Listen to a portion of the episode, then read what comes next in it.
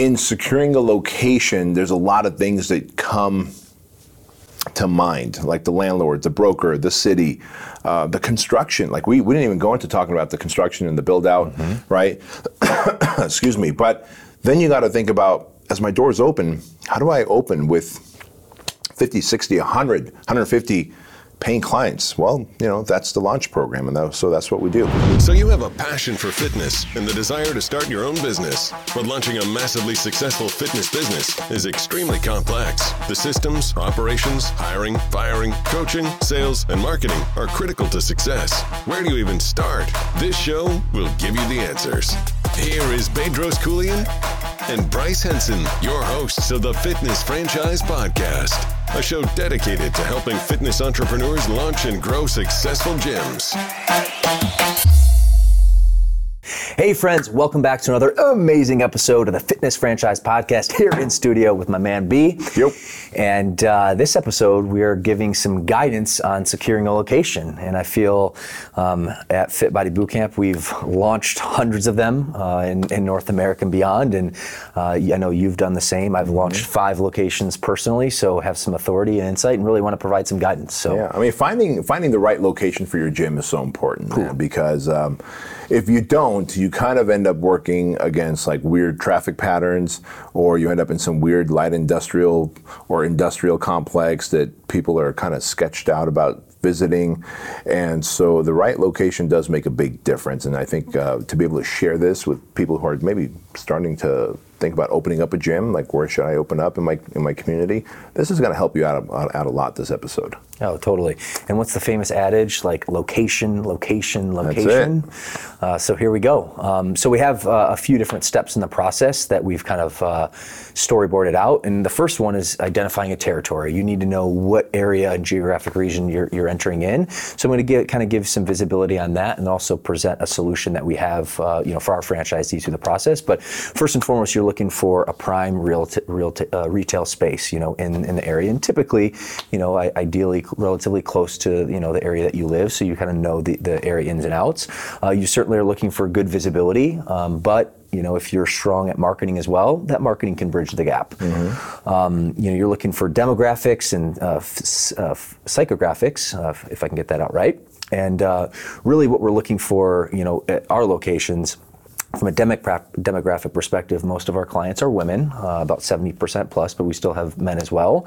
And uh, from a population density perspective, uh, we're looking for at least 8,000 people in the area, um, upwards of 30 or 40,000 to really, you know, uh, have a successful facility. Let me touch on that for a moment. You know, when, when you first hear like, wow, 8,000 to 30,000 people, is that, is that enough?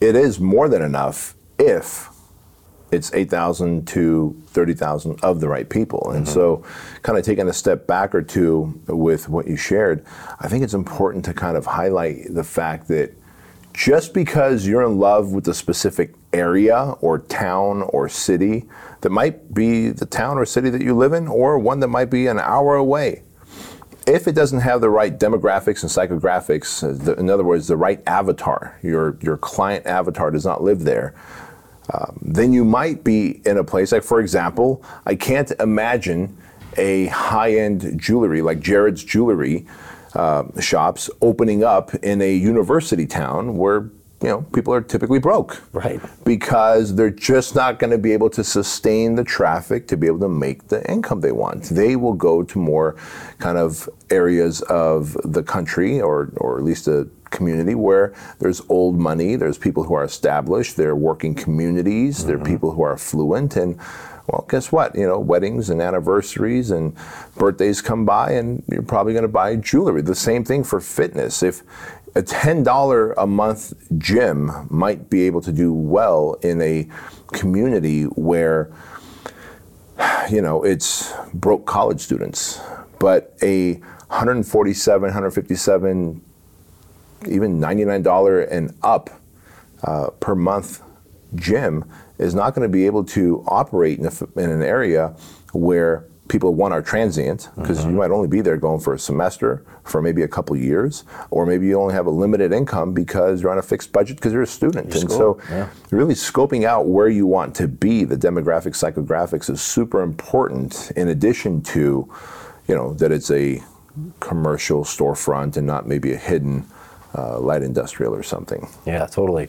Uh, great point there, B. And uh, one of the other uh, metrics we have within step one is you know identifying a, a good local broker, and that's certainly important to be helpful.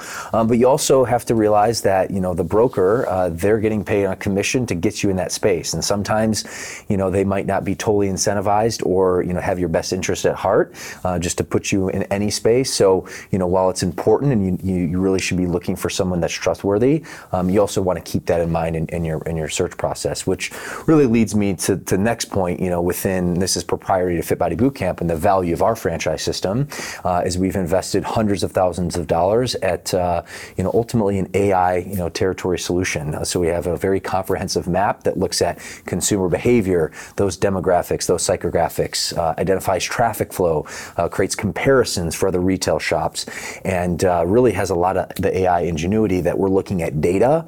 And I know that's you know a very high level, it's you know typically out of reach for the average mom and pop you know facility. And I think there's there's a huge value there. And and the last point on that, you know, bullet number bullet point number one is not only do we have the AI technology, but we have a territory mapping team who specializes this day yeah. in and day out, looking at traffic patterns, working with the technology, and just you know again, uh, this is their specialization. So there's huge, huge value in that component, which again, uh, the first step is identifying that territory. Yeah. And and you know that's the beautiful thing about it, right? When we when you're working with great territory planning or finding developing software like uh, like the, the the platform that we have that uses a lot of AI, artificial intelligence, to take all this data in and then go, all right, we can tell who the average avatar is in this town, how much money they spend, what kind of businesses they go to, what kind of flow in traffic there is. And then you have boots on the ground, whether it's a great commercial broker mm-hmm. uh, who's going to help you find a location. And you do want a commercial broker, not a kind of a home real estate agent, because it's, you know, you're looking for a commercial space. Um, and then, of course, you've got your own boots on the ground, your, your own life experience. So if you live in that town, in that community, you might be like, hey, wait a minute. Uh, you know, I do know that most people like to kind of live in this area of the community because it's safer, the homes are newer, mm-hmm. and they have more discretionary income. All those things we kind of take into kind of factor as we're kind of doling out a territory for a Fit Body Bootcamp franchise. so, again, as Bryce said, it does kind of seem like very high level and complex. But this is how you're almost able to predict success with a business in that you kind of root yourself in the right place from the get-go. You're there, right? Yeah. And that brick and mortar, you know, business model is so important to make mm-hmm. sure that you have the location. And, you know, speaking for myself, but uh, my first location of Fit Body, we, you know, signed the lease in 2012, and you know, what is it, 2021 already? So going on 10 years. But if it wasn't for the proper diligence, you know, it would I would be in a fight, fighting an uphill battle. So yeah, that's that's true. Cool. So that's uh, you know overarching the first step, right? Um, you know the second step, and this is again you know uh, looking for a broker is important, so you have to do, your diligence. And uh, we shot an episode actually with my broker John Garvey, who's actually gotten me specifically into a handful of spots. Uh, so there's some good knowledge there. We'll have to link to. Uh, but really, the next step is once you find a territory and really a building, um, now you're looking at you know the letter intent, putting in um, you know what we call an LOI, and that's not binding, um, but it's really just expressing interest and really, you know, from the type of facility that we're looking for, typically about 3,000 square foot in nature, um, has, you know, more than 2,000 foot square feet of open, you know, flooring space. So that way you can train your clients with some nice reception, high upscale, you know, kind of look and feel to it. And of course, office space where you can sit down with your clients, do strategy sessions and really coach them, mentor them, and sign them up as members. So that, you know, creating that letter of intent is really the next step. Yeah, and, and I do really want to stress, and if you're a brand new person to and you're like, hey, I'm really exploring the idea of opening up a gym. So I'm so new to this. And I think I found the right place. And they're asking me to look at this letter of intent and sign it. You know, sign away because a letter of intent is literally uh, here's how I describe it. Imagine if I got a eight and a half by eleven sheet of paper, and you have this space that you want to lease, and I'm the guy that wants to open up a gym, and we just start spitballing on that eight and a half by 11. And it's like, I'm, I'm saying, look, um, I want to do a three year lease. You're like, no, I'm thinking a five year lease. Mm-hmm. And I'm saying, well, look, you know, I want to pay whatever, $2.10 per square foot, including triple net. Triple net is that parking lot cleanup fee. You might also know it as CAMS. Um, and you're like, no, as a landlord, um, I'll take actually two dollars and fifty cents a square foot. And so it's like this document that goes back and forth between you and the landlord, that or the landlord's broker, that everyone puts their input in, the landlord and the potential leasee. And once everyone looks at it and goes, all right, hey, I'm good with this. And then the landlord will take that LOI and turn it into an actual lease agreement that is multi pages big. Um, I, I, I, do think we need to kind of touch on maybe a few things that you ought to put into a letter of intent that will help you in the long run. For example, the um, noise issue. Uh-huh. Look, if you're a gym, you're going to play music, and if uh-huh. you're playing music, you're probably going to piss off the neighbors to your left, to your right. Uh-huh. So you want to put something in there that says, "Look, um, this is the decibel that we're not going to exceed." Uh, and once the landlord signs off on that, whatever the decibel rating might be, you might want to just go get a little decibel reader. It's not that expensive at all uh, from a music store, and then play the music as loud as you think it's going to be. And all right, you hear that? Yes. Well, that's whatever, 28 decibels. Great. We're not going to exceed that. Fantastic. And the landlord signs off on it. Now, when the neighbors complain, the landlord's not going to be like, "Hey, you got to go." Mm-hmm. because you're in a position where you're like, look, you signed off on it, which means now, as the landlord, you might need to soundproof my walls. And that's coming out of your pocket, Mr. Landlord, because you signed off on these mm-hmm. decibels. Uh, another thing that we always encourage our Fit Body Bootcamp owners to do is to ask for TI, right, right in that letter of intent. Uh, TI is uh, tenant improvement. You'd be surprised how much uh, build out the landlord is willing to do for you and take on that cost if you're willing to sign a lease that's agreeable for him or her because maybe that that that building has sat there empty for a while. Mm-hmm. Or maybe it's, you know, he's just in a hurry to fill it up. And so he's willing to build that out to your specs, knowing that, you know, he could use it within a future gym if you decide to leave. So you don't always have to get a vanilla shell. That's what it's known as if it's just four walls and uh, four white walls and a concrete slab. That's not a, you don't always have to get a vanilla shell. You can have them do a fair amount of uh, labor on your behalf believe it or not, building out yeah. restrooms, flooring, and all that stuff. And another one that's really big is, uh, and, and, there's several that we don't have time in this episode to go over an LOI. This is what we help our Fit Body Bootcamp franchisees with when they're signing a lease. But the other big one I want to share here is the exclusivity because it's one thing if you're in a strip mall of like let's say there's 10 15 shops and you're the only gym and then all of a sudden a yoga facility comes down like five doors over and in between yoga sessions they start running you know, barbell classes mm-hmm. or boot camps boot or camp, yeah. one-on-one personal training, and all of a sudden you're like, hey, you just let a competitor in, and so if you have an exclusivity for a type of fitness that you're going to run, and the landlord signs off on that exclusivity, now a competing business can't come in, or a business that's not. This happens often where it's a non-competing business that ends up offering a competing product you could always go, hey, Mr. Landlord, mm-hmm. Mrs. Landlord, you signed off on this, so go do something about it. So lots of great benefits to really getting that LOI right. Otherwise, it will come back and kind of bite you in the butt. Yeah, and specifically to your point B, it's really not only the LOI, which is kind of that napkin kind of agreement, you know, on an eight by eleven, you know, paper, but it's really that lease because whatever it's put in that lease is law. Mm-hmm. Uh, so really just driving that point home. And, and one thing, you know, inclusive of the TI, just to elaborate a little bit more, is is rent abatement. You know, typically speaking, we like to yeah. negotiate at least three, if not, you know, six uh, months of free rent. One of my locations, I was able to get eight months of free rent. That's on the high end, and of course, it depends on your market and the timing, and you know, there's a lot of factors at play. Um, yeah, supply. If there's a lot of supply of space, maybe the landlord's willing to give you several months of free rent. But if supply is low, then maybe they're not. But even then, they might be willing to say, look, you can come in at half the rent the 1st mm-hmm. two months and then full rent after that. But you'll never get it if you don't ask. If you don't ask. And another consideration is, you know, you touched upon this, but it's just the length of time, right? The length of lease. My first leases were three years.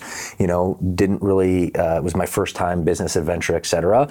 Although by the grace of goodness and by the grace of Fit Body, actually, um, because of the franchise backing, I was a more kind of qualified, you know, landlord mm-hmm. uh, tenant because, you know, when I opened in 2012, you know, I put my life savings in this business and, you know, didn't have a track record of business and whatnot. So the landlord looked at me, thankfully, you know, I had the, the support of a franchise system like FitBody behind me, which made me more of an attractive candidate. So there's quite a few things, you know, that go into the, the LOI, the lease negotiation, the bill out, the TI, the rent abatement um, that uh, are very important to look through. And really, you know, the, the last point point there is making sure that your attorney reviews all this. And you know, as I mentioned before, the LOI is that kind of you know written agreement per se, but really the lease itself is is law.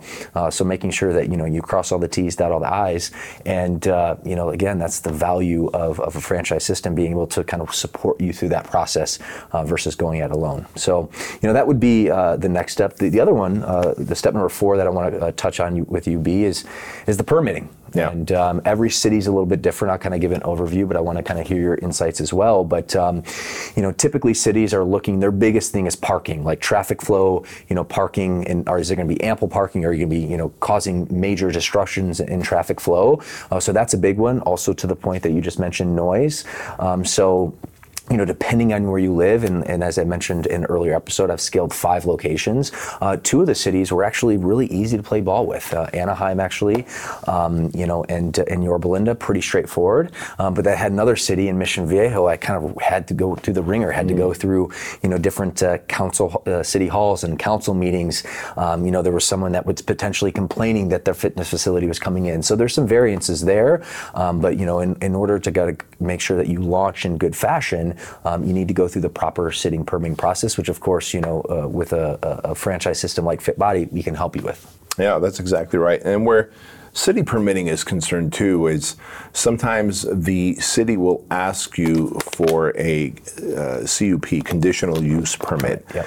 And that's because, as Bryce said, you you're coming in as a gym, and it's sad to say, but even here we are in 2021 and they think of your boutique group training gym or personal training gym as a big box gym that's going to, you know, take up all these parking spots and create congestion in the parking lot. And so yep. they go, hey, before you can open up, we are going to do a, you know, ask for a conditional use permit, which means we're going to, there might be a delay in opening up your doors because they need to do some checks and balances to see if they can give you that conditional use permit to open up your gym.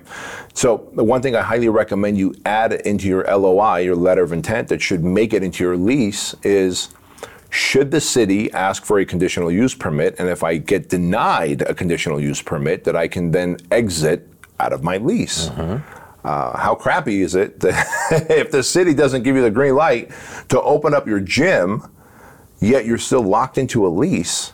And you're like, I can't open up a gym here. And the landlord's like, not my problem. And so again, you know, this is not me sitting here saying, and that's why you ought to have, you know, Fit Body Boot Camp gym. And um, the reality is, you don't know what you don't know as a budding entrepreneur going into a fitness gym, owning a fitness gym. We've done this hundreds of times over and we know what's around the corner. We can see around corners. And so um, while we give this information to you for free, we want you to use it, whether it's you're creating your own brand of gym um, or you are buying into a competing franchise. Uh, that's all fine, man. We're abundant minded. But oh, yeah. we're here to tell you that if the other franchise that you're looking into isn't advising you on all this stuff, um, and here we are giving it to you for free. You could only imagine the stuff that we give you and the way we support you when you're actually a Fit Body Bootcamp franchisee. So just putting that out there, that that you know conditional use permit from a city can get a little hairy if I's aren't dotted and T's aren't crossed. Yeah, totally. And, and last point on that too, and, and this is something that we provide coaching to our franchisees, and obviously giving you the coaching right here. Um, it also is a relationship, you know, game as well. And yeah. you know what I found success, and not always. Again, every city is a little bit different. You know, from my personal experience, and also, you know, from the experience of hundreds of locations that we have. Um, but typically speaking, um, the process gets easier if you're active, if you're you know, a member of the Chamber of Commerce, if you've you know connected and built some relationships with the people at the city. Uh, and that's actually what I did, even though I kind of got into a really challenging situation because a neighbor was really concerned about you know a gym kind of entering in. Uh, I made the effort and the attempt to really kind of you know not only you know build a relationship with the landlord of the building, um, but he had connections with the city, Chamber of Commerce. So you know I had to go to the meetings and hearings. I knew some of the council, mem- council members. Um, so I was able to kind of pitch my case, and of course, you know, it worked out. But I had also a lot of coaching, you know, uh, with the franchise as well. So, you know, that's uh, step number four uh, as you kind of navigate this, have your lease signed, city permitting, and really be, you know, the the the last big step is making sure that you launch in spectacular fashion. So, yeah, I mean, who who wants to open up a gym? So let's say you did it all right. You found the, you know, you did the territory demographics, and you you kind of got all the traffic patterns and flows, and you got the right avatar. You found exactly the spot to plant your roots for your gym, and you built it out just right. You signed the lease just so. The city gave you the green light, but then you open up your doors and thinking, if I build it, they will come. And here's what happens when you build it, they do not come. They do not come. Great movie. What's it? Field of Dreams. Mm-hmm. Great movie, and I think great messaging, but horrible advice. At least in, in the entrepreneurial world. totally. Just because you build it, they will not come. Yeah. You have to basically have an incredible pro- product, but more than that, you have an incredible marketing. And uh, that's what uh, B and I want to tee up now, which is really the last step, which is basically getting your program off the ground. So at Fit Body Bootcamp, what we have is called a launch program, which is really a grand opening campaign. Um, and we're going to shoot another video kind of detailing that out. But uh, it's a 12 weeks, you know, program that starts, you know, 12 weeks before you actually launch. So before you open your doors. Before you open your doors. Yeah. So if you're thinking of like, all right, now how do I get people in? Now that I've opened my doors, you are already behind the eight ball because Whoa. nobody wants to eat at an empty restaurant. Nobody wants to work out at an empty gym. And so if you open your doors and there's not like this like excitement and people talking about it in local media and, and, and press releases. And you've got, you know, as Bryce is going to share our launch metrics with you, um, dude, you are going to fizzle your way to struggling success if you even get there. Yeah, and and there's also another thing in sports. We kind of talk about momentum is real, right? Um, so you know, not only is it really important to kind of launch, but that when you launch in really strong fashion, you actually create momentum, like overcoming that inertia. The opposite is also true. You mm-hmm. know, if mm-hmm. you don't, and to your point, if you know no one likes to eat at an empty restaurant, if you launch your gym and you don't have any clients there as crickets, you're just feel, uh, facing a lot of inertia, and it's just gets harder and harder and harder. So it's absolutely mission critical that you know you plan out a, a grant, strong grand opening campaign, just like we have for our franchisees. Um, ours starts 12 weeks before your doors open. The first eight weeks is a lead generation campaign. We're basically extracting leads from your community, uh, making an offer, kind of announcing that we're opening, but you know we want your name, phone number, and email, and then we take them through a sequence where we kind of build up uh, just really the excitement for the program, and within two weeks before uh, your doors open, uh, you're filling your boot camp. And you know what we like to see, kind of our standard success here at Fit Body Bootcamp, um, you know, uh, is at the minimum 500 leads, um, you know, that you've extracted from your community and in anticipation on your email list, on your texting uh, list, so that way they're aware that your program's about to start, um, which you know is a formulaic approach to extracting at least 100 challengers um, out of that 500 lead, you know, candidate pool. And if you do that correctly, um, you're extracting about $13,000 of revenue just to open the door.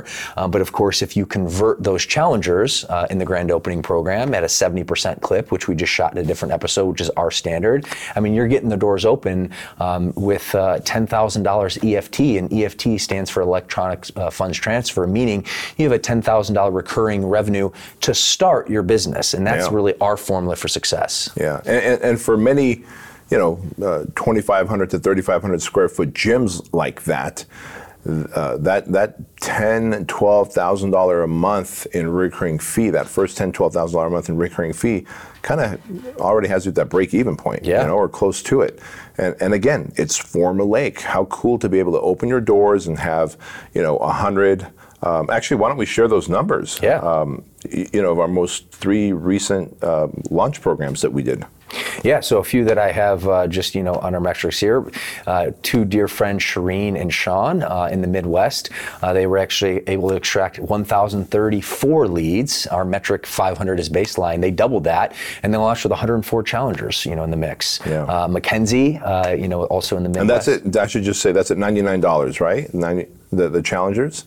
Um, the price point is 20 times six, so 120 for the Oh, program. 120 Yeah. per challenger. per challenger. Yeah, yeah, because we do weekly payments over the That's six right. weeks. So That's right. Mm-hmm. Um, so that's that front end revenue, right? And then we talked about kind of the EFT is you know the conversion of those challengers into longer term members. Uh, Mackenzie, uh, you know, kind of in the similar area, uh, was able to extract 1,150 leads from her community, which she converted 107 challengers. Um, you know, which is incredible fashion. Really just streamlined her success to start that location. And uh, a really cool story, which uh, a gentleman named AJ Pope, who I actually have on the podcast, we'll have to link there. Uh, so check out his episode. Like really, really put together young guy. And holy smokes, in the middle of the pandemic, in the middle of the summer of 2020, he his, his doors opened. I think September 1st. So the launch program was kind of started in mid July, et cetera. Yeah. Was able to extract 600 leads and converted 94 challengers in the middle of the craziest That's time bananas. for the gym industry. And now, fast forward about six months later, he has you know over 200 clients, just a thriving gym, looking at a second location. So, just incredible. Yeah, and, and so that's really what we want to be able to share with you here because in securing a location, there's a lot of things that come to mind, like the landlord, the broker, the city, uh, the construction. Like we, we didn't even go into talking about the construction and the build out, right? Excuse me. But then you got to think about as my doors open, how do I open with 50, 60, 100, 150 paying clients? Well, you know, that's the launch program. And that, so that's what we do. So why don't you wrap it up? Yeah, so this is high level, and to your point, B, I mean, we can kind of, you know, even go more granular. So if you're liking what you're hearing, you know, reach out, and we can actually, you know, continue to create more content specific to what your needs are. But uh, this just gives you a high level approach of securing a location, which is everything for the brick and mortar business to kind of get your program off to start. So, you know, with all that said, uh, I know you got a ton of value today, and as always, go ahead and give us a like, a subscribe on YouTube, and write us an awesome review on iTunes, assuming you got value, so that way we can keep sharing this message for free uh, to impact more lives and inspire more fitness entrepreneurs. Indeed.